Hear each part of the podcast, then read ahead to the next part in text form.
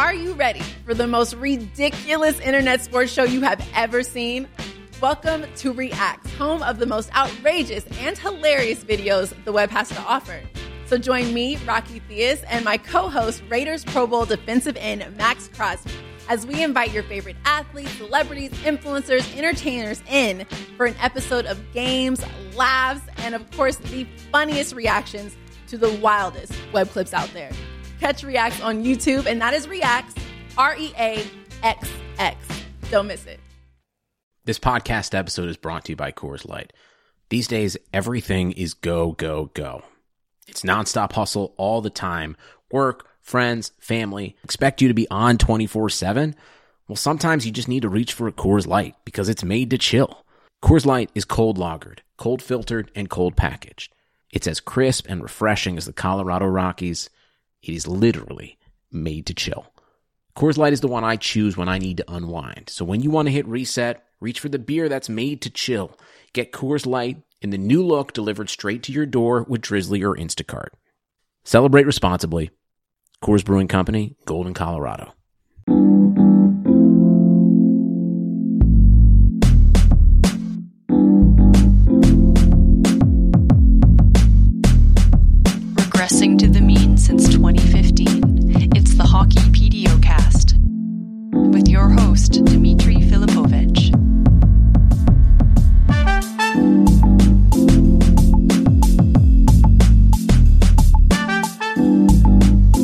Hockey PDOcast. My name is Dimitri Filipovic, and joining me to help me uh, do a bit of a free agency, but just I guess general off-season, summer winners and losers podcast. It'll probably be the last season of the show. We might do a couple random sort of uh, kind of off the beaten trail uh, summer shows here on the PDOcast. But in terms of actual sort of analysis of what's going on right now in the current NHL, this is going to be it. And I'm excited to, uh, for the first time, uh, have my good buddy Harman Dayal uh, come on the show and, and chat with me. Harman, what's going on, man? Nothing much. Glad to be here. Nice Vancouver day. It is a nice Vancouver day. We're recording this. It is. I'm mixing all the days up, man. Now that we're in off season mode, it's it's Wednesday, I think, uh, late afternoon.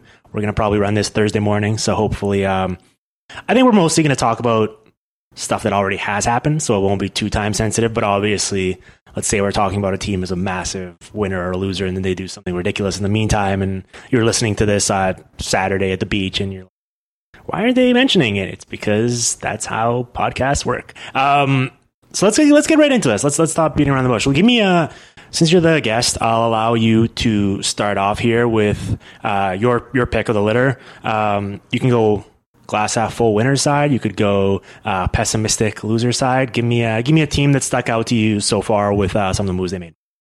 Well, with Florida, I mean they they spent definitely among the most cap, and and to me, I definitely qualify them among the losers category. I think you start with the Sergei Bobrovsky contract, a mammoth ten million uh, annually on a seven year term for a 31 year old who had a down season, and you you look at his past year, he had a 913 save percentage, just 3.4 goals saved above average. So definitely a down year for him. And then you compare his performance to say Robin Lehner, who went for five uh, million on, on a one year deal or even Peter Mrazek. Obviously Bobrovsky's body of work to date is a lot more um, impressive, but right. I think moving forward, I'm not sure you're going to get that much more value. And, and especially when you consider they just drafted Spencer Knight 13th overall. So to make that type of a long term commitment to a goaltender, it's really, I don't understand. Like if I was in Dale Tallon's position, I would have gone all in on, on Lehner and, and Mrazek, potentially trying to go for a, uh, a tandem there, and maybe it costs you the same cap wise. Maybe it costs you eight, nine, ten million, but the key there would have been the term, and and that way it would have been a lot more easier to integrate Knight and and to have him take over because now the goaltending crease situation it, it really is muddied moving forward. You never know if a Knight will pan out, but if he does, it's tough to envision how that will shake out. And and beyond that, they obviously missed out on Artemi Panarin and.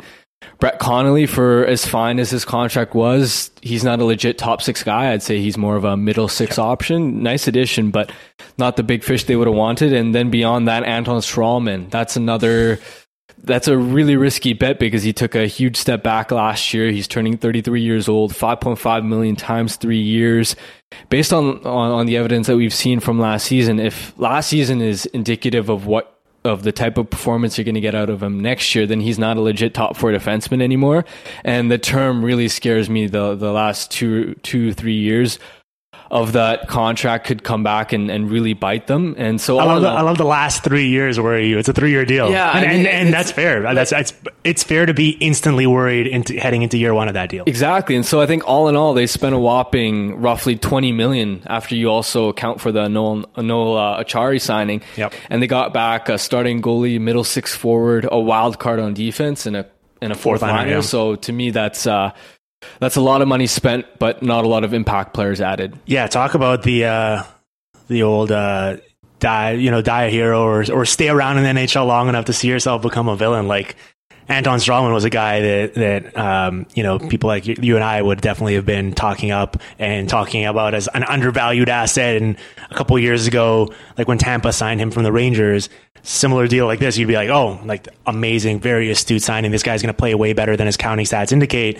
And then now, at this point of his career, just based on what we saw last year, I was that was probably one of the more surprising signings, I thought, just because heading into it, I was like, I could see a team taking a chance on him for like one or two years just to see if he can stay healthy. Maybe they think their medical staff can figure out all of the sort of ailing injuries he's been dealing with the past couple years in Tampa and, and they can reclaim some form and maybe get him like some solid third pairing minutes where he can do some stuff for you. But this type of investment, it's like they, the Panthers clearly believe that he's going to step in there and play like a, a lockdown top four role for them full time. And that just seems crazy to me. I don't know what they could have seen over the past, let's say, two seasons that would indicate that you could feel confident at all that that would be the case.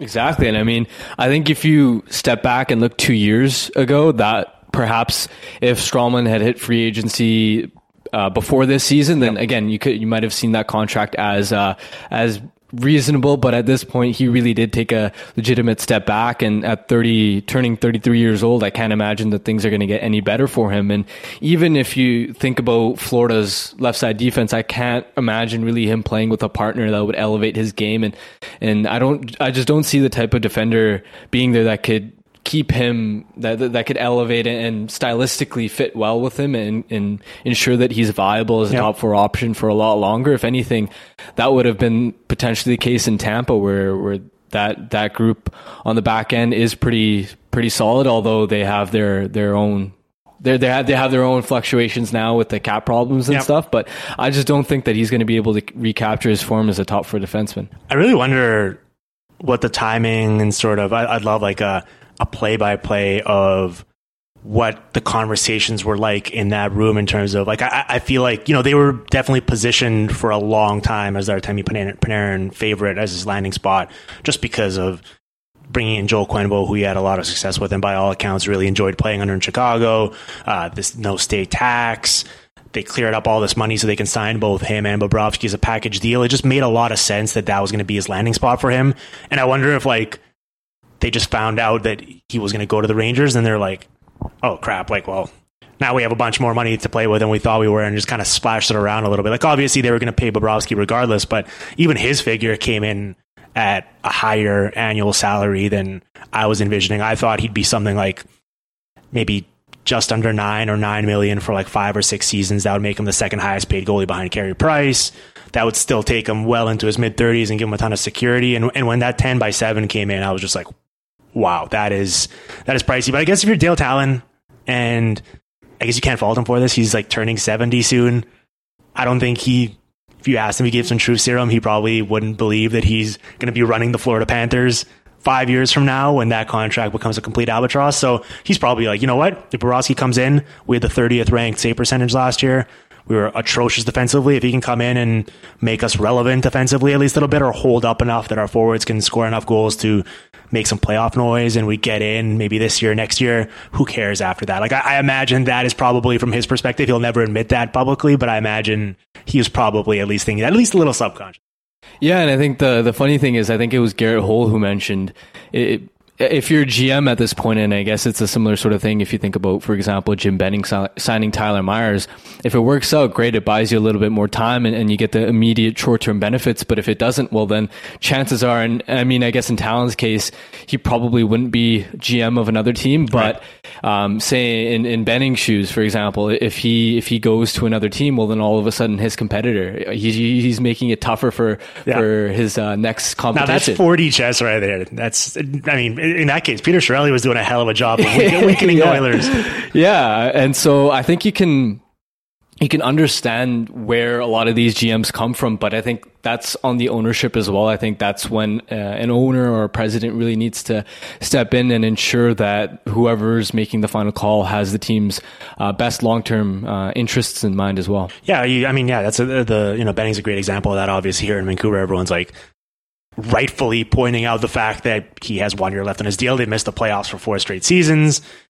They need to have something to show for it, something for this year beyond just a bunch of Elias Pettersson highlight reels and op- uh, magic beans and optimism for the future. And we can get into the Tyler Myers signing, signing later and the JT Miller trade. But obviously, like, it just seems crazy to me that anyone would argue that the fact that his future is not secure at the moment with this team wouldn't be a driving force towards making these sort of win now moves to make your team slightly better in the immediate future in the immediate like in the present and the immediate future even if it means sacrificing down the line because that's going to be the ownership's problem. And so you're right in that case i think it behooves ownership to make sure that the person pulling the strings and running the team is someone who actually has the long-term interest of the team in mind and not just their own personal one. Yeah, and I think specifically in the Canucks' case too, I see a lot of people sort of pointing out that in a vacuum, and you can understand where they're coming from. They've made legitimate upgrades. Yep. Um, especially, you know, talk about the Myers uh, signing in the Miller trade, but a lot. I don't see a lot of people talking about the long term ramifications of, of trading a future first round pick away when you're not in that contention window. Uh, thinking about what a what the fourth and fifth year of a Tyler Myers contract is going to look like. So I think they're fans. I mean, and I can understand where they're coming from. I mean, you you you're just coming off of the draft. You've excited. You've drafted a couple of exciting new prospects. Brought in brought in some new guys. You're you're stoked for the upcoming season. You think you got a, a legit chance to make the playoffs, which they do. But I I just think you need to take a step back in a lot of these situations and, and envision where the team's at in their in their rebuild. You've, I honestly think at this point we, we can say based off the decisions that they're out of the rebuild, but beyond that, looking at the longer term picture and if they're really doing their best to position themselves as uh, long term Stanley Cup contenders. Yeah. Oh, well, I mean, I guess it's semantics. Maybe in their mind, they feel like they're out of the rebuild, and the moves are indicating yeah. that they think they are. Um, they, but we'll see are. where they actually are yeah. in that in that organizational cycle. Yeah, I mean, listen, we spent like ten minutes or so here talking about the Panthers. We want to get to the rest of the league, so I don't want to beat this point too much. But I think they they were a clear loser from for me as well. Um, just to reinforce what you were saying, purely because you know I actually liked all year they were making all these moves where it was like they were telegraphing clearly that they were going to be big players. Or like they're moving out McCann's contract with Bjugstad. They're moving out, um, you know, Hutchinson, Petrovic, all these guys. They're clearly positioning themselves. They they trade Reimer to get the Darling's contract, which they can more easily buy out. They're clearing up as much caps as they can, and for them to come away with this with Bobrovsky, a nice player, and Connolly, and then like a bunch of unknowns, it just seems like a massive swing and a miss. So I, I appreciate the aggressiveness and the fact that they went for it, and also it does seem like there was a plan in place because they've been gearing up towards this day of July 1st for months now, but it just clearly they wound up swinging and missing. And it didn't work out for them. And, and I think for that reason, they're a big loser. And, and, you know, to carry on with that theme, I also have the Islanders as a loser for me. And it's sort of a similar thing. And, and it's funny, I guess, whenever you're so close to a guy of Artemi Panarin's caliber, um, and you wind up missing, you don't often have a very solid contingency plan in place just because it was basically Artemi Panarin or not bust, but you weren't going to get an equivalent player in the free agent market of his skill set. And so for an Islanders team that we talked about since the trade deadline, when they were a playoff contender and made the playoffs and made a bit of a run, and then this summer, you know, we like their defense, we like Barry Trotz's system. We we'll talk about the goaltending more here in a second, but I think like their defense is it might not be the best in the league again, but it'll probably be above average. I mean, Barry Trotz's track record speaks for itself there, but beyond Mat Barzal, they they basically just brought back the same team. They paid Jordan Eberle, Brock Nelson, and Anders Lee a ton of money to come back and play for their team, and there's no real tangible improvement up front. Now they still have some cap space, and we'll see what what they're going to do with that. But I just I, you have to put them as a as a loser in my opinion. Not not a huge one, but just from the perspective of they didn't come away with a guy that they spent sort of the past however many weeks uh, positioning themselves to try and go get. Yeah, and I think really the direction of the team is now in a bit of a state of flux moving forward because you miss out on a on a star talent like Panarin, and you don't make that addition, and all of a sudden you're looking at a team that I, I could obviously reasonably reasonably expect them to make the playoffs next season, but are they legit cup contenders? They're sort of in that flux where I see them moving within the next few years in that Minnesota Wild type territory where they're consistently making the playoffs and I, I, just don't think they have the firepower offensively to do much damage beyond that. And I think specifically, even with the Anders Lee signing, for example, I know he's been a great Islander for a very long yep. time, but I look at his uh, season this past year, first one without John Tavares, and, and he had obviously 28 goals, but just 51 points in 82 games. And I understand that he has a good two way profile, but seven years times uh, seven million yeah. per. And he's what, like 28 or something? And, and 29. Doesn't really profile as the type of guy that I think is going to age too gracefully. Like he's good around the net. Yeah. So I think like he'll still maintain his hands and he can still, he'll be able to score goals and contribute on the power play. But I don't necessarily think we're going to be like, oh, this guy's 33 and he's still playing at the top of his game. Like he just doesn't strike exactly. And so I think from that perspective too, I can understand why you have to bring him back once you miss out on a Panarin because you're you, because if you let him walk, then that that would arguably be even worse. It's sort of similar to uh, the Jeff Skinner uh, right. situation in Buffalo, where I guess you kind of just because of the situation have to overpay him because the alternative is letting him walk, and, and then all of a sudden your team's a lot worse in the immediate short term, but long term, I just don't see between the between the Lee, Nelson, and Eberle contracts. I see a lot of money that could, a lot of contract money that could be re- regrettable in a few years. Well, and the really bizarre thing, I think, if you told me before July first, you know, there's there's gonna be two goalies. One's gonna get paid one million for five, uh, one one year five million for that season. The other goalie's gonna get uh, five million over four seasons. I'd be like, all right, yeah, like I, I, I could see the, the, Islanders giving Robin Lehner that type of a four year investment. You know, such a great story, um, culminating in the awards show with that really heartfelt, uh, important speech he gave about uh, mental health and awareness. And he was just a remarkable player last season for them and still young enough where I think he's still only like 27 or 28 years old, even though he's been in the league forever. If you told me that they were going to give him that investment, I'd be like, you know what? I never like giving goalies four years, but in this case, it's going to take him into his early 30s. I get it. it makes sense. Instead, they give it to Semyon Varlamov, who, I mean, he's 31. Um, he's been below average in three of his past four seasons. I mean, his goals saved are minus 2.5, minus 14.4, plus 8.2 two years ago. He was really good. And then 0.6 this year. So he was basically a league average guy. He got his role taken by Philipp Grubauer, who uh, asserted himself as the number one in Colorado at the end of the season. And so for me, that was just such a weird um, sort of like lateral slash backwards move for them to take in net. If you told me that Varlamov was going to have a good years, a good year numbers wise next year, just because he's playing great shots and in that system, I'd believe you. But it just seems like a weird use of resources. I, you know, I, I know he was probably also similar to Bobrovsky. I think the Islanders maybe thought that they would be able to package him and Panarin together and, and they'd want to play together. And, and that was probably the driving force for it. Cause I, logically, I can't see why they would go from Lehner considering what he got ultimately from the Blackhawks and settle for what they wound up giving Varlamov, who is an inferior option in my yeah, I absolutely agree on that front. And even just from a dur- durability aspect, Varlamov's fought off some pretty serious injuries over the past few years. You look at how many games he's played in 2016 17, just 24, uh, in 2017 51, and then this past season 49. So he hasn't been a consistent 55 plus start goaltender either. So from that perspective, the track record is a little bit wonky there, especially when you're making a four year commitment to um, a goaltender heading into his 30s. So yeah, I agree. I just can't understand why they would make that sort of a commitment when you saw a lot of the other options on, on the market. And, and to me, Lehner was not only the superior option in the here and now, but moving forward as well. Yeah, especially after we saw what Mrazek got from Carolina. Like he yeah. was just kind of sitting out there and then they wound up getting him for a great bargain. I thought he might be able to cash in more, and, and yeah, it was it was bizarre. There must be something else going on there behind the scenes, but from a purely like on ice uh, public information perspective, it seems like a weird fit. Um, okay, let's let's talk about a winner. Give me, give me, give me a winner. We've been way too negative. We're 20 minutes in here and we haven't said anything nice. Well, I think uh, a lot of people, a lot of people outside Toronto might hate this one, but uh, I do think the Leafs had a really good. Look at this! Look at this, this Leafs point. bias. Two guys sitting in a van- in downtown Vancouver apartment talking about hockey. What an East Coast Leaf! it pains me to say, but I mean, it starts with the Tyson Barrie trade, doesn't it? I mean, to be able to obviously trading away Nazem Kadri, he is a far superior player than uh, Alexander Kerfoot.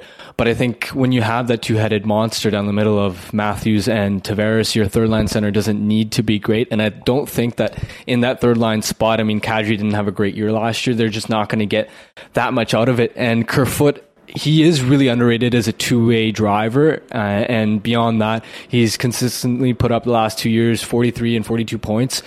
So to me, Kerfoot looks like a perfect option to slot into the into the three C role. I don't think that's a huge downgrade when you consider the different situations that um, those, those two, when you compare him and Kadri, would have played in. And then beyond that, to be able to add Tyson Barrie, I know there's a lot of differing opinion in the analytics community of what exactly is he because there are concerns about his defensive play and you, you look at those results they have been quite erratic on a year to year basis. Right.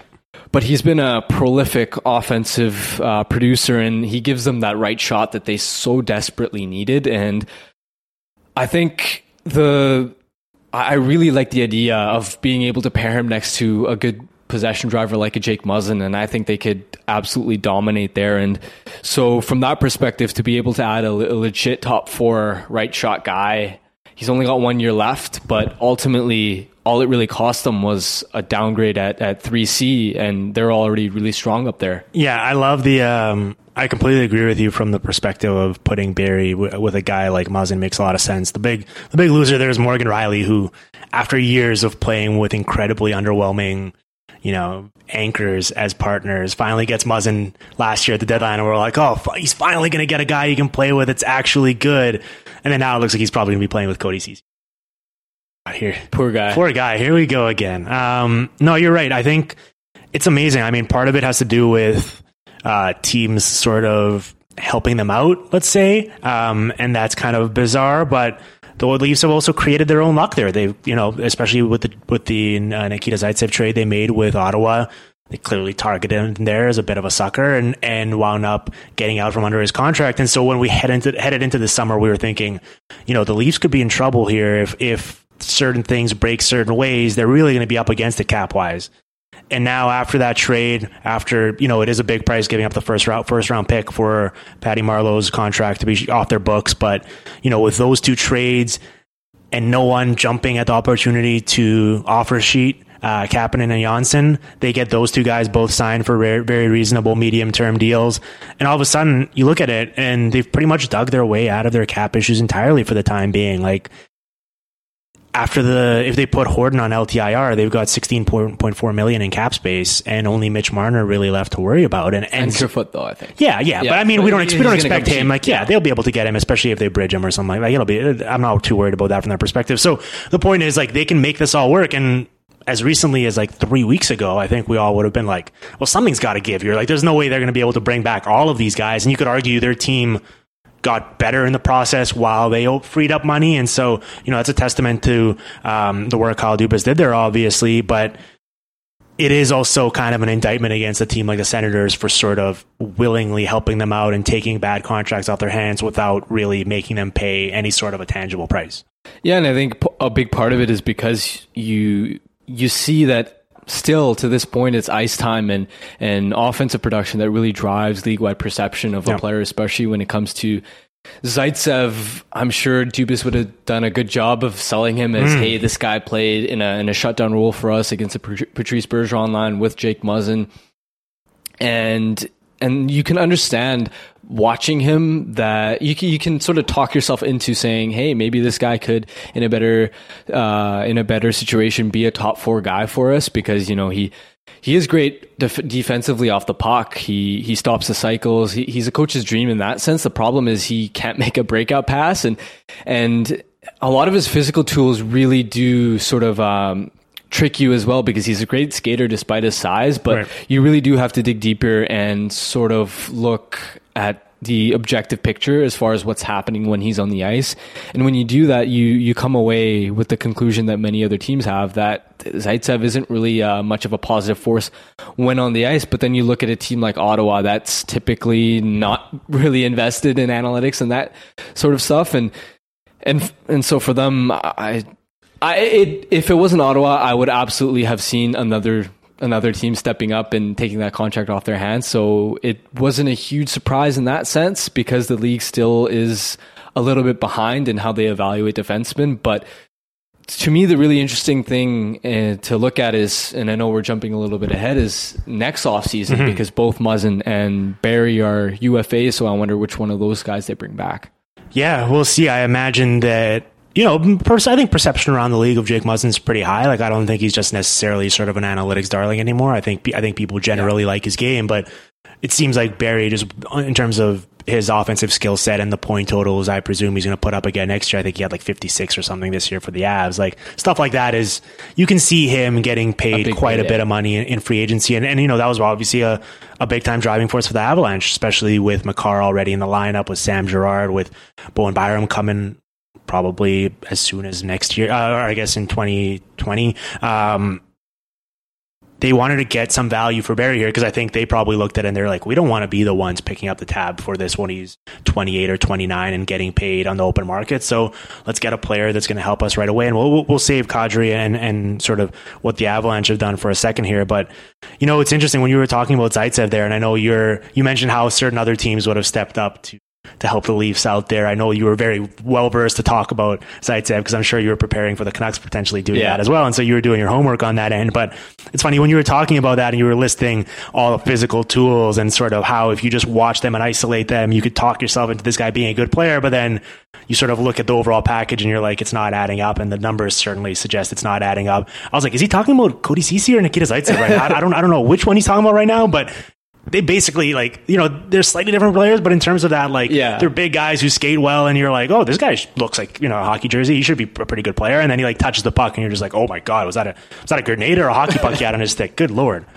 Yeah, and and that was really interesting um, to see Ceci coming back in in the in the in the Zaitsev trade, and I think what was even a little bit more surprising was that they're going to keep him around, and I can understand. Um, I can understand why um, they th- believe that way because again, they still do need right-handed NHL defensemen, the Leafs, but it, it surprises me. I thought that, especially with the salary that he would have commanded, even on a one year deal, and we'll see if he accepts the qualifying offer or not, or if he goes to arbitration. But in Ceci's case, I thought the Leafs would have, and they still, I think, I think they still could, but um, I would have imagined that they would have tried to move him perhaps and then look to find another right handed defenseman to sort of fill in that void. But we'll see. I imagine he'll have to play top four minutes, especially with Travis Dermott injured. Yeah, he well he will. I mean, obviously, if you look at the guys who were eating big minutes for the Leafs last year, like you know, can- gone. Yeah, Hainsey's gone. Dermott's going to miss at least a couple months. You know, Zaitsev obviously gone now.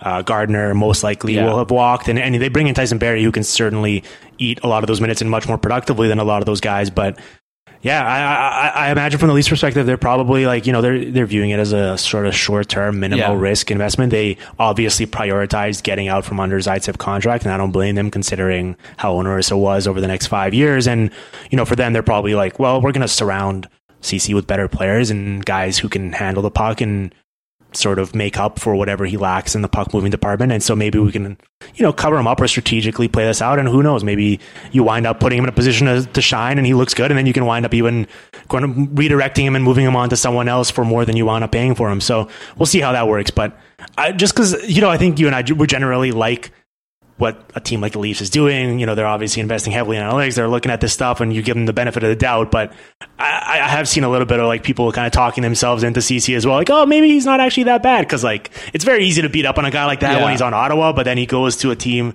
that people actually think of pretty highly. And you're like, oh, well, if they see something in him, there must be something there. And I, I just have to admit, like, I have not seen any evidence from tape or from the numbers to suggest that he might actually be good if play him the right way. Like I think he's just I mean, we've seen enough of him in the NHL right now to be like, this is probably what he is. I think from Toronto's perspective, Ceci wouldn't be that much of a downgrade on Ron Hainsey. Yeah. So I think from if you're looking at it from from that point of view, well then if you put him alongside uh, Morgan Rielly, well then that's not a huge downgrade. It's not as if you're going. f it's not as if you're saying, well, we're putting him we're putting him in Jake Gardiner's role. You're essentially looking at him as. Well, hey Rielly, you want to babysit this guy? And But that's that's a bizarre thing to me though. Like NHL's teams do that all the time, and I, and I, I get it. But do you not have like people in the AHL that could like be like occupying space on the ice, and you just never let them touch the puck? Like it seems weird to me. That it's like, oh, this guy's been in the NHL, so I guess he's better than guys who've been in the AHL. Like I don't know. Like does he have any? Do we have any reasons to believe that he actually is better than like your generic above average AHL defenseman? I really don't. I, I that's a great question to ask, and we'll only see when the league is a little bit more volatile and and and more fluid and, and more willing to take chances on AHL type players. But uh, if there is one reason to believe that he could perhaps not be a tire fire, it- it's that he was put in a really bad position in Ottawa. He obviously took the brunt of the toughest defensive matchups on an, an atrocious team, and with um, with a def- who did he play with Chabot? I don't think he did. Did he? I, I honestly don't know. I, I don't even want to look up the numbers. Looking Yeah, up, but looking up throughout his throughout most of his Sens tenure, he hasn't Yeah. really played with a great Right. left-handed defenseman. Yeah.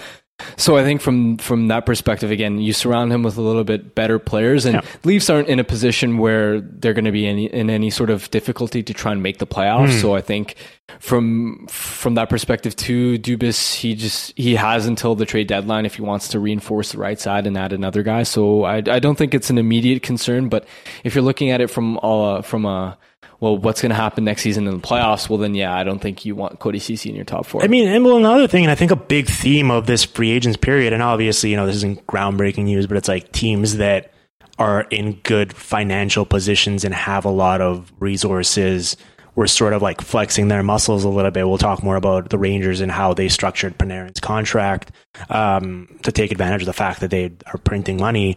And with the Leafs, like they could pay Nikita Zaitsev signing bonus and flip him to a team like Ottawa where it's like, oh, his caps his cap hit actually exceeds the real money we're going to pay him over the next four years. That's that's a that's a positive asset for us. And it's like for a lot of these teams and for the Leafs especially, you view Nikita Zaitsev as a difficult asset that doesn't make sense on their team and they're going to desperately try to get rid of. And for Ottawa, they're just like clicking their bring him on board here. Gonna love it, baby. And and so that's why I had the Senators as a big loser here, not to pile on them and not to beat them up. And there's nothing they really could have necessarily done this offseason where I'd be like, oh wow, they really trained changed the trajectory of their franchise. They're headed in the right direction. But when you have as much cap space and leverage as they did, and as we see all these moves happening, especially around the draft of teams that are up against it, shedding good players just to clear cap space, for them to really have nothing to show for that so far. There's still time, but is like Connor Brown is the only asset that they got for taking on Zaitsev's contract. Like, why weren't they jumping on some of these other opportunities to trade for guys and buy them out, to stash guys? To it just seems very weird to me. Like, I don't know. I, I I'm just left very underwhelmed because obviously there was a great opportunity there for a, a creative GM and a creative team to be like, we have so much empty cap space here that we can take all all of your bad contracts. Just give us all of your picks and prospects, and they really did not do that at all. Yeah, and we've seen in the past budget teams. How, long was Arizona the dumping ground for all these terrible contracts from retired players? And Yep. you saw obviously Carolina a few years ago when they were still rebuilding, they took on um, Bickell's contract and got Teuvo Teravainen. And even this past offseason, you saw the Patty Marleau contract moved. They And basically took on Eric Haula just because Vegas couldn't. Yeah, exactly. And and so opportunities of course still exist. I mean, I'm sure a team like Vancouver will want to move the Loui Eriksson contract. Edmonton's pro- probably knocking on the door for Milan Lucic, perhaps even Calgary with James Nielsen's contract. Yep. So opportunities still will present themselves, but I think Ottawa certainly they missed out on an opportunity here to be really aggressive and weaponize their cap space and it's it's a way for teams to get a competitive edge nowadays because you're really at this point you're not trading players you're trading contracts Yep. is what someone i can't remember who it was once said and i tend to agree because you look at a guy like pk subban going for pennies on the dollar you look at Eric Haula going for pennies on the dollar. So I think a lot of obviously I'm not suggesting that Ottawa should have taken those players on because those those guys were for win now situations. Yeah, but the point here is when when you're in a situation where the cap means so much and there there are so many organizations right up against it if if you're a team like Ottawa you should be inviting teams to send all their bad contracts and and add a lot of picks and prospects as sweeteners well, I mean, the, the, the cap basement for next season set at 60.2. They're already at 50.7. So, you know, it doesn't preclude them from obviously taking on more money, but it also does feel like there probably won't be, uh, too much incentive from ownership to actually far exceed that and, and really like proactively take on bad money, which is wild to me because the, of that 58.7, like 20 million of it includes goalies, Gaborik, Clarke MacArthur, and Dion Phaneuf's buyout. Like it's just, the, They've created their own bad contracts. It's it's man, what what a situation. Uh, they do have a lot of picks coming next year, and, and so there's some interesting young names. So I don't want to beat up on them too much, but I did have them as a bit of a loser there. Um, do you want to talk a bit about the Rangers? Yeah, I mean, I think the situation that they've been in right now, obviously the draft lottery really, really helps them in being able to get Kaapo Kakko. To me, the Rangers are clear winners. Yeah.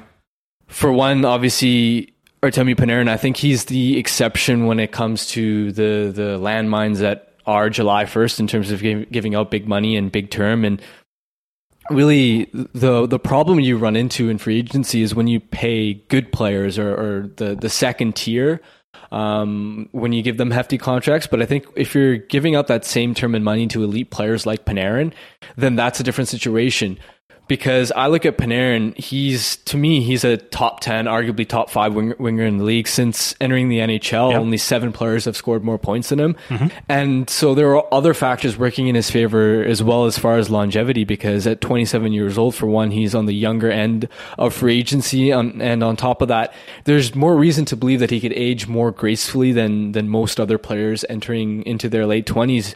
For one, he's been extremely durable in, in the NHL. I mean, missing just six games total over the last uh, four seasons. And before that, he was playing in the KHL where he was on a much lighter 40 yeah. to 50 game schedule. So I think from, from that avenue, his body's taken uh, a lot less mileage. And there's also the fact that Panarin's consistently been among the bottom 10 players in the league as far as hits made and received. And so his elusiveness has put him in a position where he's been able to avoid unnecessary physical contract contact. And that's mm-hmm. really what breaks um, a lot of players down. And so if you look at, for example, Dom Luszczyszyn's model of the athletic, it suggests that Panarin can be a top line caliber forward throughout his entire contract. And I honestly wouldn't be surprised if he was exactly that in his early 30s. So that's a big win. I think anytime, especially if you, you look at the Rangers' perspective, right, the situation right now, I think they're ready to turn things around quicker than a lot of people uh, realize. Obviously, the Jacob Trouba trade was a steal,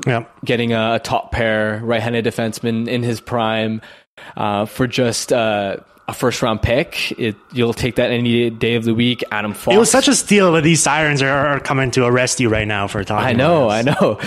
And then Adam Fox is another name that could, it wouldn't surprise me if he was another top four defenseman yep. right away. Uh, obviously adding Kaapo Kakko, who could score 20, 25 goals yeah. maybe as, as early as next season. And then, of course, adding Artemi Panarin. And then you look at some of their younger players, Lias Andersson and Filip Chytil. I like those guys. They could yeah. take uh, bigger steps this uh, coming year. And obviously, they're they're still a ways away because they've got to add a number one center, a lot of other areas to patch up. But there are a lot of really intriguing pieces to build around the Rangers, and so it's really interesting to see how they've been able to stockpile picks, parlay parlay them into into real assets in the Trouba and Fox trades, and then at the same time use free agency as a tool to attract elite talent and do so in the past year and a half where yeah. you have some other teams, uh, you know, four or five years in still being like, oh, this takes time. You got to be patient. well, you can be patient, but you should probably have more to show for it after this long, after a team comes in and basically shows that in 18 months, if you have like a clear concerted vision and you're not going to go against it, you're just going to follow that. Like it's pretty amazing what you can actually accomplish in this league. And, and yeah, winning the lottery and, and getting Kakko second overall certainly helps, but they stockpiled so many picks there by trading their veteran guys at the deadlines that they were able to set themselves up to go and trade for Jacob, to go and trade for Adam Fox. And so, you know, you mentioned those guys. They have Kravtsov and Shesterkin coming over from the KHL as well. We'll see what roles they play. But I mean, whenever you can get a guy like Panarin, I understand people balking at it because it is so much money. And I think this Rangers team is going to be much more fun to watch than actually competitive in terms of winning NHL games next season. Uh, they still need to add certain assets before they can really take that next step as a team. But you're right. I think two, three years from now, I think he's still going to be a top of the line elite point producer, at least for you, if not anything else. And will fit in very nicely on this team and be able to drive his own line from the wing. And so, I, I, I love the move. I, th- I, think pretty clearly, like it seems very captain obvious, but it's like, yeah, the Rangers are a big winner because they got the best player in free agency. And, and it was really interesting to see, like, they gave him 74.5 million in signing bonuses of the 80 or he wound up getting total. And I, I believe that's the most that's ever been done. Like I, I know Tavares got like just over 70 uh, the year prior from the Leafs. And I remember at the time everyone was freaking out about that. And so, um, you know, when you're the Rangers, it doesn't really matter to you give him $70 million in straight up cash right now if you want. It's fine. It won't matter to you one way or another. And for him, it's like, all right, I, yeah, I would much rather take this than have like year by year base salaries and who knows what happens. Get bought, bought out if there's a lockout. So it's kind of a win win from that perspective. And I imagine that probably was a big driving force for his decision. Like he clearly wanted to play in the New York market, but when it came to, I know a lot was made of like the Islanders technically offered a bit more. It's like there's no way they were going to offer it structured the way the Rangers. Yeah, and it's the advantage of being a big, bigger market team, and and that's really in, in a cap world. You have to try and find as many inefficiencies as possible and ways to um, flex your muscle and you see it with a lot of other organizations like the Leafs.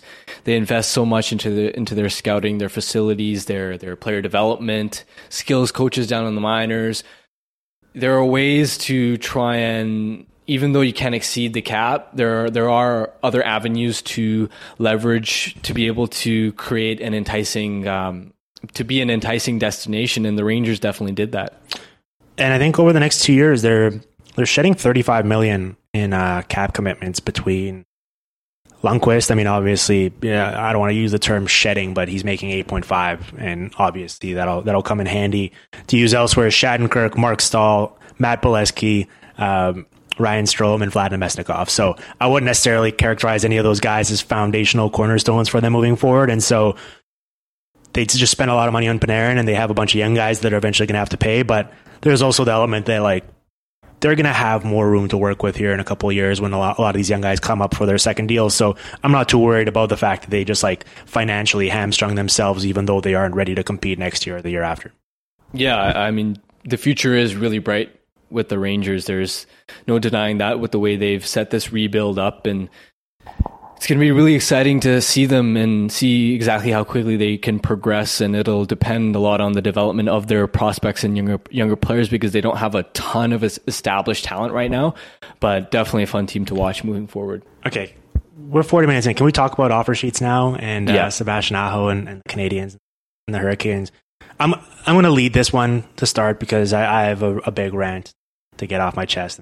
You can jump in what's after, but man, the the league has has conditioned us as fans and observers of it.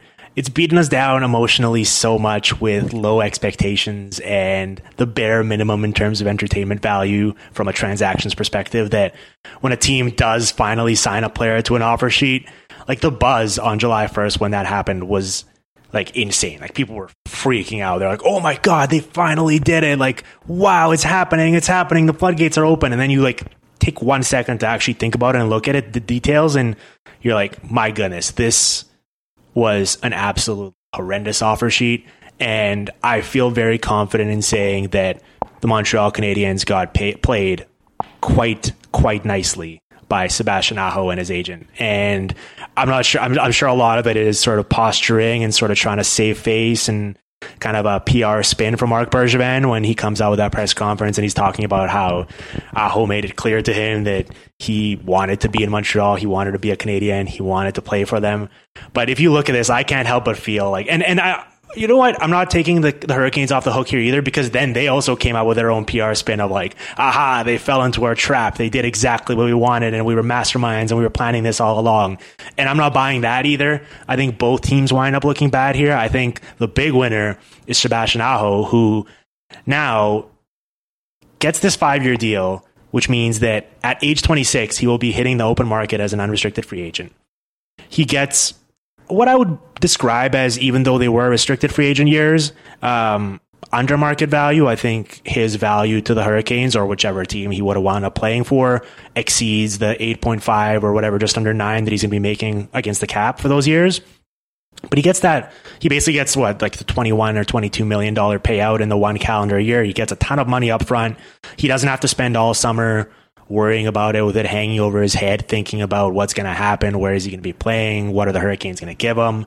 And so, from his perspective, like it's a no brainer. And he's really the one big winner here. And people keep, oh, just because we think about the NHL, it's not as much of a player driven league. So it's not like the NBA where we're like talking about it more from a player's perspective. So I've seen a lot of like, what like who won this? The Canadiens or the Hurricanes? Like no, like the big winner here was Sebastian Aho because he gets he basically gets his cake now. Uh, he gets his cake and he gets to eat it too. Like he's getting the money now, but he's also going to get so much more money down the line.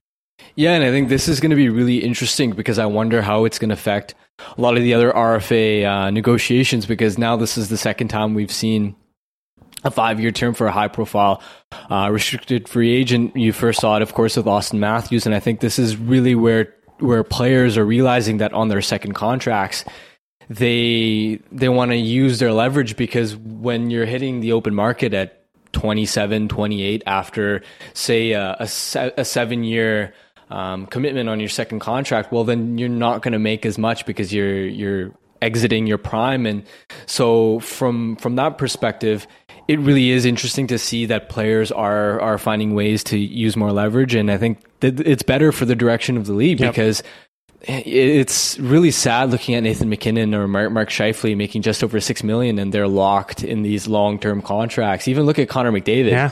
12 and a half and, and yeah. he's got his entire prime sucked up in a in a really tough situation there in Edmonton. So I think this could really, if anything, as far as opening the flood, floodgates, I think it could really start fluctuating the term that we see now. Perhaps maybe Mikko Rantanen, uh, Brock Boeser, uh, Mitch Marner. I, I, think it wouldn't surprise me even um, uh, Matthew Tkachuk to settle for shorter term deals that we than we've come to expect.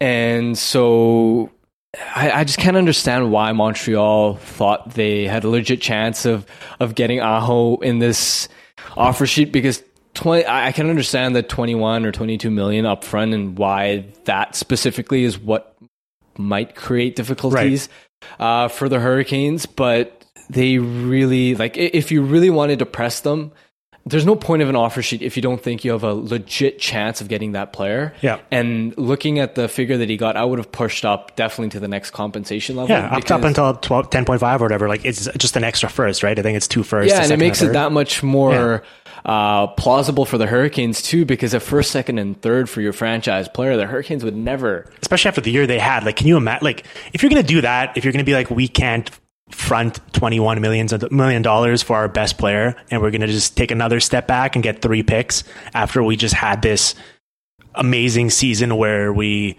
drew fan interest, where we were the talk of the league for large stretches of it, where we were just this young, exciting team with a bright future.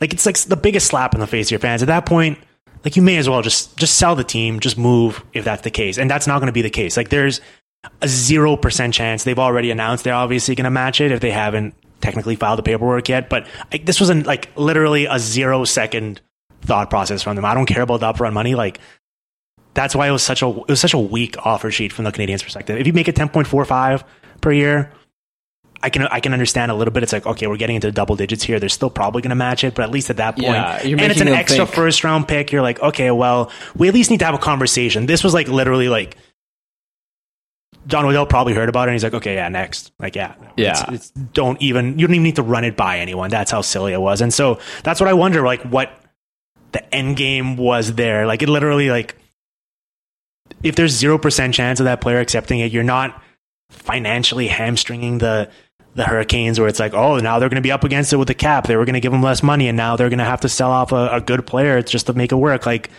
there's just no positive net positive here for the for the Canadiens. So I guess like they didn't necessarily lose anything, but at the same time they didn't gain anything. And just like there was a lot of buzz for something that ultimately won't amount to much of anything. Yeah, and I think if you talk about offer sheets more than anything, it's the middle tier of players that are really susceptible. I think Right. anytime you're talking about the the upper echelon players, I don't I don't think that you really realistically have a shot at getting any of them. So I know Travis Yost has been a big proponent of this, of the dual offer sheets, and you could have obviously it wouldn't have been possible now that Toronto had uh, they had moved out Marleau's contract, but you you do offer sheet in Andreas uh, Andreas Johnsson and Kasperi Kapanen, well, all of a sudden they're in a little bit of a uh, in a little, little bit of a flux. Or you look at San Jose with Timo Meier and Kevin Labanc, you say offer sheet Meier in the first, second, and third range, and then Labanc in the step below. Yeah. And then, then you're really starting to make it tough for the other team, especially considering that that's a player realistically that San Jose they'd probably be willing to move one of those guys if they're really in a in a cap uh, crunch at that point. Although Pavelski did leave, but Right. I just don't understand offer sheets unless they are coming. Like, what are a you player in the middle tier. Yeah. Yeah, it's and and also the Hurricanes as well. Like yeah, I mentioned earlier, they're like, oh, like you know, we this was our plan all along. Like they fell right into our trap. It's like no, they pretty clearly they were will they were ready to not walk away from Aho, um, but they were ready to drag this thing out a little bit. I think because they really did want to buy up at least a year or two of unrestricted free agency on Aho and keep the figure at what it is now and get a couple extra more expensive years. And for Aho, as we mentioned, what Matthews did and what I think more star players are going to do, it doesn't really make sense to do so. So he was going to be ready to play this thing out as well. And so they basically just had to find a team that was going to kind of force Carolina's hand to pay him immediately. And they wound up doing that. And so that's why they're the big winners. They, expert, they like, if anyone expertly played this, it's Aho and his agent. And it winds up working out well for them. And, and, you know, we'll see if any of those other offer sheets do come down the pike. But, um, yeah, I,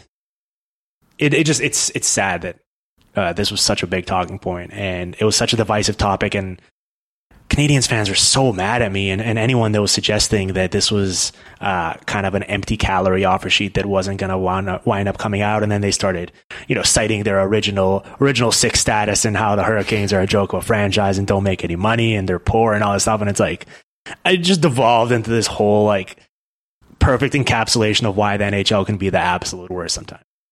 Yeah, um, I saw some really interesting debates Yeah. there. Um, but yeah, I just, especially, there's no doubt anytime you offer sheet guy, there is going to be ripple effects on both sides. I think from Montreal's avenue, they certainly are going to be like anytime you do offer sheet another player, you are leaving yourself susceptible to the point where in the future, Carolina could be in a situation where they they want to get seek vengeance for what they did. So Carolina's going to start flexing their financial might. maybe if they maybe if they do uh, drive up that playoff revenue, Yep. but and then from Carolina's too. I mean, say what you want about them being happy about the negotiations not driving out, but the fact of the matter is their star player did sign with another team, even if there was realistically very little chance that he would have actually gone over to Montreal. But I think, especially among the fan base, there is going to be a little bit of a ripple Yeah. effect. And we've seen, for example, you saw Ryan O'Reilly um, sign that offer sheet with Calgary, and then eventually he did move out. And same thing with Shea Weber. Obviously, I don't think Carolina is going to be in any sort of a rush to move Aho, but I do wonder if that affects the relationship at all in, in the longer term picture when you're talking uh, four or five years down the line and, and he's entering, uh, he's about to hit unrestricted free agency. Maybe then the, some of the dynamic changes, but I do think there's some sort of uh, an effect on both teams in the end, but I don't think it's a big one. Well, I hope there. I hope there isn't that sort of uh, souring because you mentioned like, yo, you're not you're not trading players, you're trading contracts earlier. Like, it, it this is a business, and it's like it's understandable. I, I see uh, the perspective from both the Hurricanes as a team that's trying to get the best deal they can here, and Aho as a player trying to maximize his earning power and get paid immediately as well. And so, it's from both sides, I think, yeah, it's the optics wise, it's not great when your best player signs a deal a deal like that with another team, but the end result is Aho gets what he wanted, and the Carolina Hurricanes got a bargain deal for the next five years as their best player is signed to a figure that's going to be below what he's actually worth. And so we'll see five years is a long time and a lot can change between now and then. But I do think if you look at it from that perspective, it's kind of like a much to do about nothing because both sides kind of came out okay here, even if the path there was a bit trickier than you usually see in the NHL. Um, let's do a, a, couple more quick teams rapid fire here before we get out of here. I wanted to talk about the Hurricanes a bit. We sort of mentioned Kadri earlier and how uh, that trade affected it from a Leafs perspective. I, I really love that that trade happened because so many times in the NHL we hear it's like from NHL GMs that are just not doing much. It's like it's really hard to make these trades, and they make it sound like it's like astrophysics or rocket science. It's like, oh my god, like how can they make all these pieces fit? And it's like the Avs had a very clearly defined need for a second line center, and they probably were not going to get that player in free agency based on the players that were available. The Leafs had a very clear need for someone who can eat defensive minutes and do it productively. And from a fit perspective, as you mentioned, the Leafs having Kadri as their third center was kind of like a, a, point of diminishing returns where they weren't getting the most out of him because of who he was playing with. I think having played, I think his three most common line mates last year were Patrick Marleau, Connor Brown, and Nikita Zaitsev in terms of guys who played most of the five on five. I think he's probably going to play with better players in Colorado. And so I'm sure he'll get back to maybe not the 30 goal status he was the two years prior, but be a 20 ish, 25 goal guy with defensive value who represents a very clear upgrade for Colorado who didn't really have much down the middle beyond MacKinnon in terms of surefire guys that can eat big minutes. And so I think both teams improved here, kind of dealt from an area of strength to improve an area of weakness. And I thought it was a very fair, fair very well structured trade. And I really, I want to see more of that because that's the type of stuff where it's like, no one's trying to rip anyone off here. No one's trying to you know, pull off any shady stuff. It's like two teams just made themselves better in a very logical manner. Yeah, I think it's absolutely a, a win win for both teams, especially because you consider. I was actually thinking about this a few days before the trade. I was, especially when you heard a lot of the Tyson Barrie chatter at the draft and yep. whether he was potentially going to be on the move there. I just figured that Colorado would be wise to test the market and definitely move on from Barrie because with the blue line that they've got set up right now, especially on that right side, they've got Makar and Connor Timmins is going to come up. Barrie at whatever he would have commanded the seven, eight, seven or eight million, it just wouldn't have made sense. So I think moving him now was important as opposed to at the trade deadline, you could have been left in a situation with the Leafs where with James Van Riemsdyk, where you're renting your own player, and I, I just don't think that that would be the best case from an asset yep. management perspective. So they got some sort of value out of Barrie in the immediate short run, and then to address their most pivotal need up the middle with Nazem Kadri, it's it's commendable. And then it's a nice piece of business. Yeah, and then you add a depth defenseman in in Calle Rosen, mm-hmm. a third round pick. I think it's a very even trade on both sides. Well, and you look at it. So what what else the Colorado Avalanche? I think maybe. Um, you know, when they went into it, especially after they dumped Soderberg's contract as well, you're thinking, oh man, this team is like 30 million in cap space or whatever. Like they could be a big player. We heard that they put together a pretty compelling offer for Panarin. And I think they didn't, they balked at the idea of committing to seven years, which makes plenty of sense. They gave him a very competitive offer for four years. And I was really sort of interesting to see that. And, and, and the fact that I imagine he actually did have to consider it. And so, you know, they, they take that flyer on Burakovsky, who's still only 24 years old, and I still think has untapped potential, even though it's been a rough couple years for him. They get uh, Joonas Donskoi um, for four years, 3.9 per, and he was kind of one of, he actually wound up getting more than I thought he would, but for the, for the Avs, since they did have so much disposable income there to play with, um, it's fine to overpay him a little bit as an as a UFA, and he's going to come in and immediately um, be like a very reliable play driving winger for them. They bring in Pierre-Edouard Bellemare as sort of that like traditional fourth line center. And so all of a sudden you have all these pieces to coming together and they still have 27 million in cap space. I'm not, I, they're probably not going to use it all. They're probably going to plan this out a, a, bit ahead and be like, you know, a couple years from now, we will wind up having to pay Landeskog and McKinnon and and um, you know Makar and all these guys more money than they're making right now. So we want to keep our financial flexibility. But pretty much they just sign they have to sign Rantanen and Compher, Burakovsky, and Zadorov all of his RFAs, and that's like a a pretty like nice like tidy uh, summer for them in terms of improving their team while also not necessarily really um, you know diminishing any future possibilities for them either. Yeah, the one thing that I really like is a lot of times you see, for example, with, with Florida a team with a ton of cap space going in and saying, "Well, we have all this space, might as well spend it." And that's that's what really stuck out to me. They didn't overpay dramatically for a contract that they might regret. I mean, I look at Donskoi as someone who was a bit marginalized in San Jose Right. just because there were So so, many deep players, yeah. up front, and I think he could absolutely be a really quality middle six guy. You look at his point production on a per hour basis; he was clearly producing in a second line clip, and it wouldn't surprise me if he was a forty point winger who also brings a ton of transitional and play driving value. And then I also really like Andre Burakovsky. I think again he was marginalized in Washington. He played on the fourth line for much of the season for the Caps, and he didn't get any power play minutes. And again on a per hour basis at five on five, he scored at a second line clip. So I think, and even on hi as far as his career pace, he scored at a 35, 36 points per 82 game clip. And a second and a third, I, I thought was a little bit steeper than I would have imagined given Right. the, the type of year Burakovsky had. But there's a lot of upside there as well. So I think the biggest thing Colorado really accomplished was they added a legit second line. Their top nine is rounding out quite nicely. They have a lot more depth after that um, super super MacKinnon line. Yep. So that is really key, and they did so without mortgaging the future. Yeah. They did so without taking on any any any big risk in free agency. So I like the offseason that they had. Another team that I like was the Stars. I guess there's not like too much to say about it because it's like, in theory, I'm not sure like how much they improved, but the fact that they got all these guys, older players, obviously, and there's obviously risk involved with any player that's in their mid 30s in terms of what they're going to look like next season and whether the wheels are going to completely come off or, or how much they'll have to offer. But like for example, I thought uh, Joe Pavelski and uh, some of the rumors were like he was going to get that fourth or fifth year from teams while not necessarily sacrificing much in the terms of AAV and and so for the Stars it's like yeah seven million is is on the high side but it is only the three years and I believe that that third year is pretty much entirely uh, base salary as well. So you know you you'll be able to get out of that. You'll be able to to, to buy it out potentially or, or move it on if at that point he's like 37 and just doesn't have it anymore. But you know they get Sekera and Corey Perry for one year each. They obviously are both coming off pretty serious injuries, but both guys I do still think in obviously diminished roles have something to offer. And for one year at 1.5 each, it's like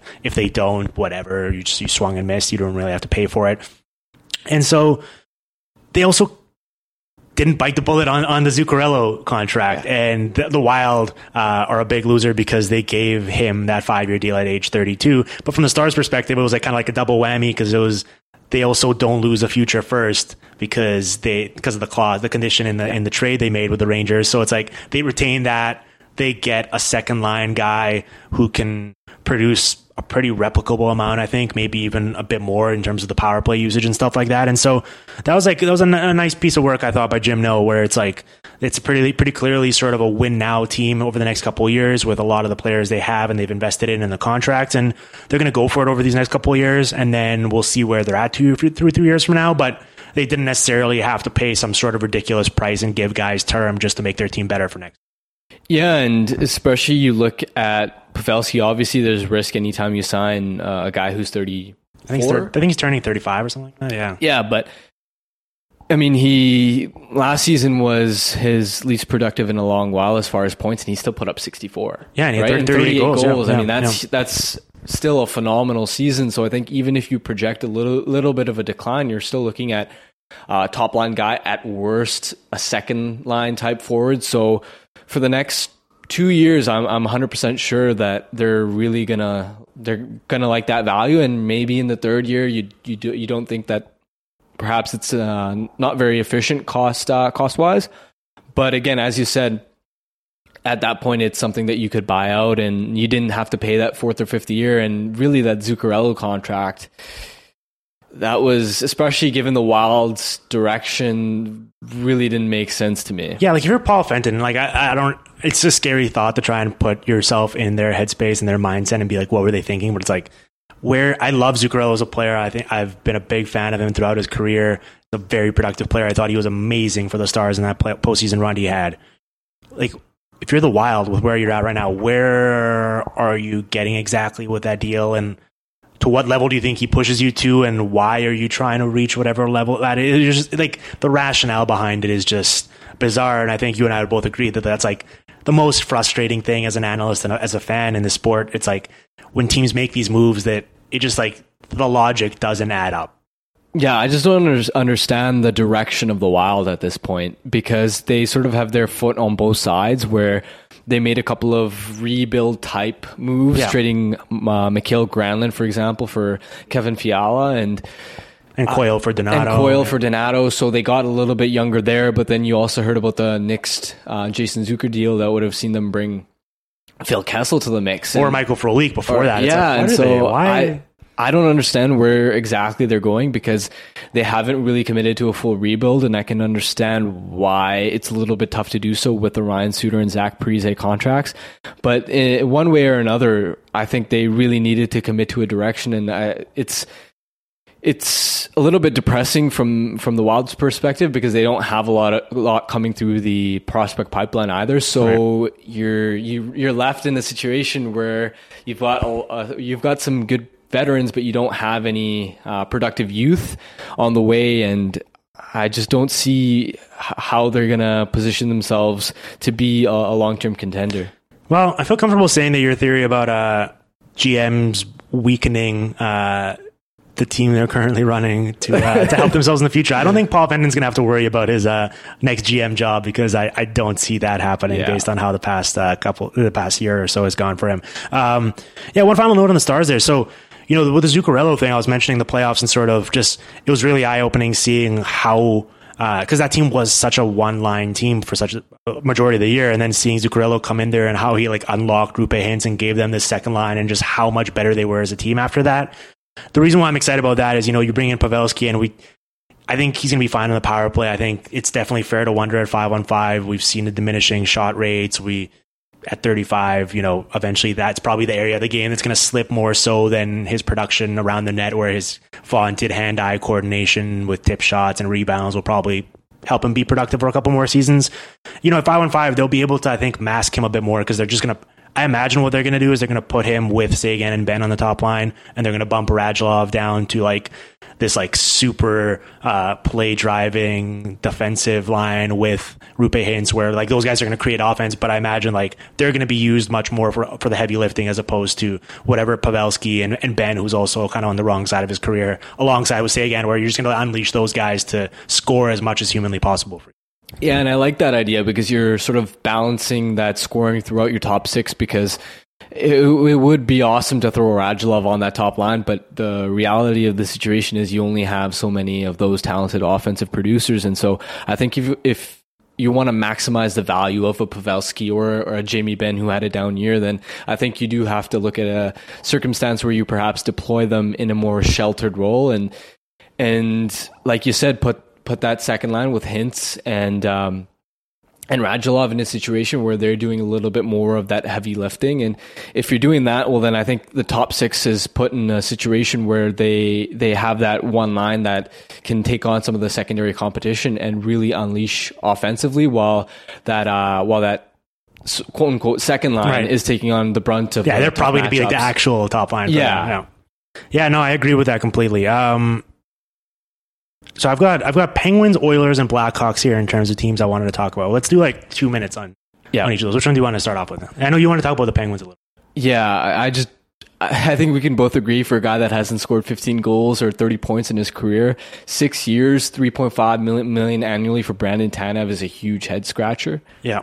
Well, so I- uh, so uh, sorry to interrupt you, but I think this is like a, a great uh, sort of litmus test. Not necessarily like obviously, I think casual fans don't always like just because they don't know a certain player doesn't necessarily mean that they're not good. Like obviously, as we've seen with the analytics movement, there's a lot of guys who don't put up a lot of point totals who can still be very productive players for you in terms of moving the possession needle. But I was uh, for July 1st for this past long weekend. I was in.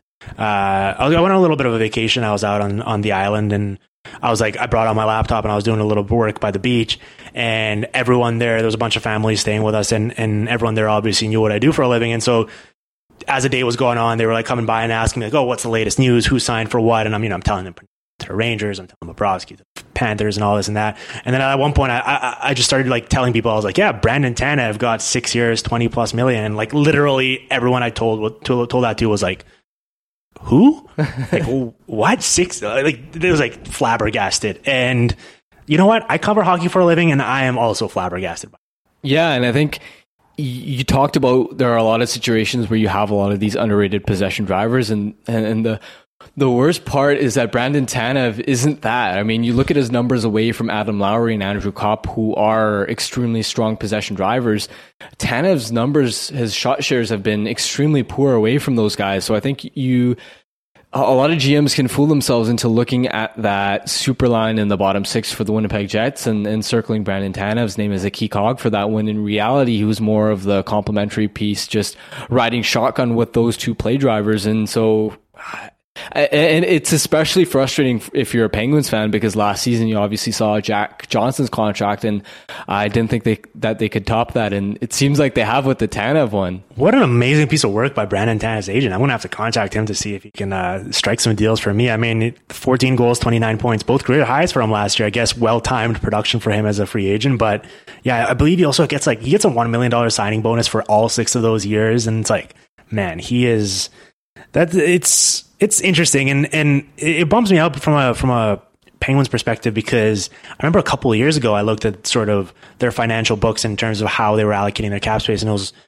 you know they clearly are invested in like they were very top heavy with Malkin, Crosby, and Letang, right? And then you look down the lineup and they weren't really giving term or real dollars to any of that supporting cast because they sort of realized that when you have those couple top guys, you need to be kind of careful with what you how you fill out around them and and you're better off sort of just bringing in guys to play alongside them as opposed to paying premiums for the supporting cast and they've completely done a 180 since then where I don't know what's happened, but, you know, taking on Gudbranson's contract, trade, uh, signing Jack Johnson, taking on Bjugstad's contract, um, you know, they signed Hornqvist to a massive deal, which they're already reportedly trying to get out of. Now they signed Tanev to the six year deal. And it's like, I think that's probably one of my biggest pet peeves. It's when teams give massive term to these guys that are ultimately expendable pieces because what are the chances that over the next six years they're going to be happy with this signing? Like, I guarantee that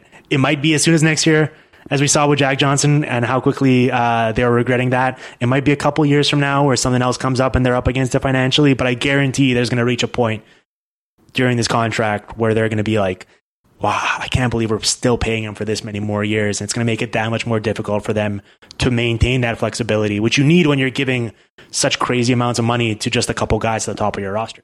I just don't understand what what, what the uh, what flipped the script for Rutherford after he won those back to back cups because it seems like for whatever reason he had like that Penguins team won because they had a ton of speed and skill and they had youth on entry level contracts. They were financially very astute as far as not overpaying for their depth pieces and very careful, as you mentioned, about term and, and those sorts of things. And then after that, you even saw, for example, trading the first round pick in the Ryan Reaves trade. It just seemed as if Rutherford wanted to change the identity of a back to back Stanley Cup winner for yep. some reason. And I think that comes out in this Tanev contract too, because he, a lot of what must have enticed, enticed them with Tanev or with Erik Gudbranson or with Jack Johnson are those physical tools and those intangibles, the quote unquote pushback and uh, it just seems like they've handcuffed themselves for the foreseeable future, desiring with with qualities that may or may not actually be helping them win hockey games.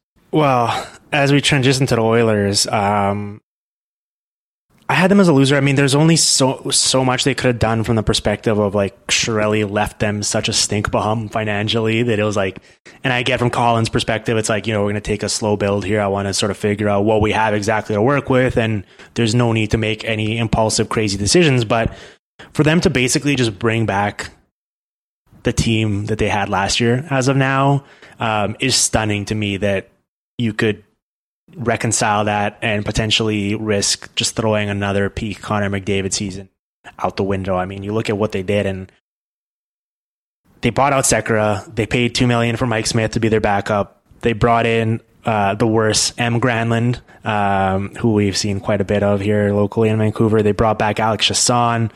They brought in Tomas Jurco for a one year deal, just under a million dollars. Like they basically, I know they were linked to guys like Brett Connolly, and I think they had, especially after they bought out Sekera, you you you thought like, oh, like they get kind of frisky here and maybe add at least one, if not two, like middle six wingers that when you put them with Connor McDavid and Leon Draisaitl, they can produce like top line wingers just because of how good those guys are, and they didn't do any of that, and and I'm just left very um, kind of like underwhelmed and disappointed that we are facing the prospects of another year of the Oilers having that same disappointing supporting cast around a couple of really really great players. Yeah, and I think even the trade market, there were a couple opportunities there with Burakovsky and yep. Erik Haula. I'm not sure how willing Vegas would have been to move him, him to a divisional opponent, but to me, Haula would have made a ton of sense as far as someone who could have conceivably conceivably been that third line center if you want to throw uh, a Ryan Nugent Hopkins um, or Leon Draisaitl on the wing and and they needed to add that middle tier type wingers if it was a Donskoi or if it was a Connolly and it just seems that they didn't do that and again, either through the trade or the free agent market, they needed to add some sort of depth so that they. I mean, they ha- they arguably even had, um, if you look at a lot of the goal differentials, uh, one of the worst bottom sixes in the league, and they didn't really address that. They're still looking at Sam Gagner potentially centering their third line. They didn't add any wingers to try and play with Connor McDavid, even if it was like a Brandon Pirri type, yeah. uh, low risk gamble. They or even a Tyler Ennis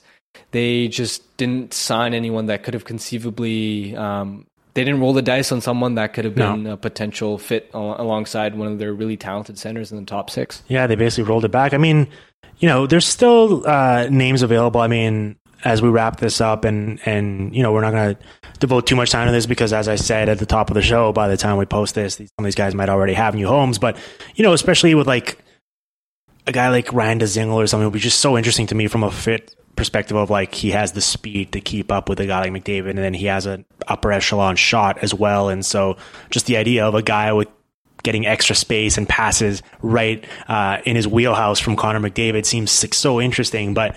Who knows what's going to happen there? And if you look at the remaining names that are left, like hopefully we will see some um, you know, fireworks with some of the RFAs. They're obviously the most notable names. Jake Gardiner still doesn't have a home. Marcus Johansson, surprisingly, still looking for a, for a new home. Dzingel, as I mentioned, Michael Ferland. I mean, it's pretty, it's, it's, it's pretty limited. It's pretty slim pickings. I think honestly, my favorite guy, uh, reportedly available is probably, uh, RFA Nikita Gusev because it does sound like, uh, Vegas just will not be able to come to terms with him on a deal. They don't have the type of money to, to sign him what he's looking for. And for any other team out there, as we just mentioned, with like teams getting creative and finding new ways to hit home runs with low risk guys, I think a guy like Gusev, who I imagine the acquisition cost won't be too high considering Vegas just traded Miller for Colin Miller for a future second and a future fifth. Um, their kind of hands are tied there financially. And for Goose's perspective, I can't imagine he's asking for that much on this deal. Like it seems like at age 27, he'd probably prefer a couple year show me deal where he proves to teams that he can play at the NHL level. So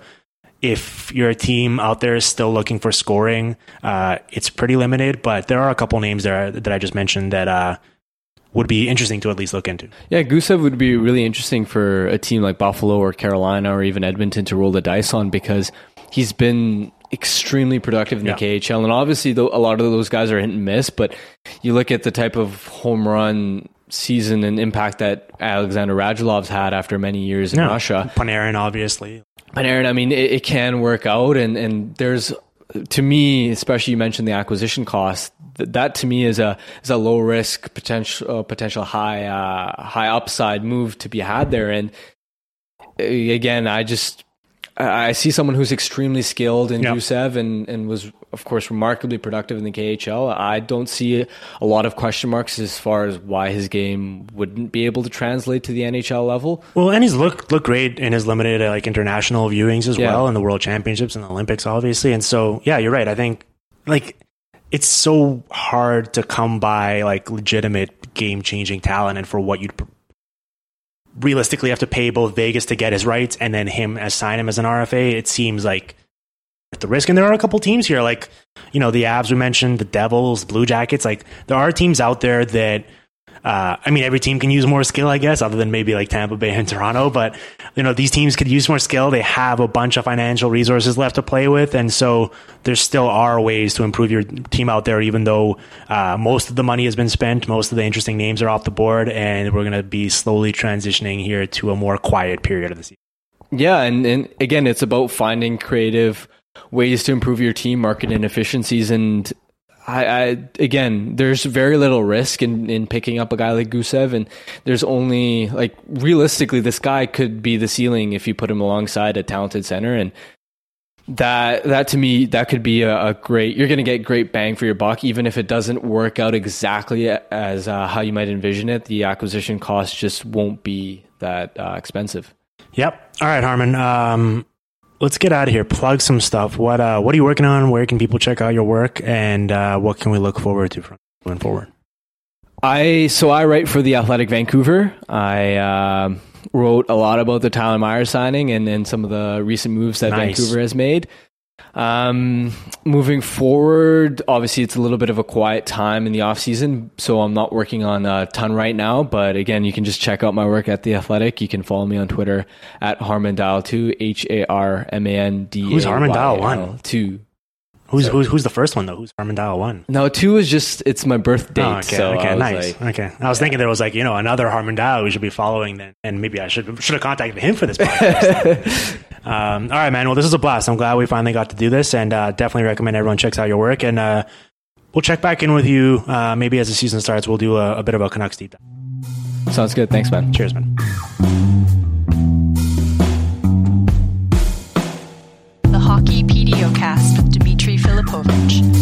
On Twitter at Dim Filipovic and on SoundCloud at soundcloud.com slash hockeypdocast.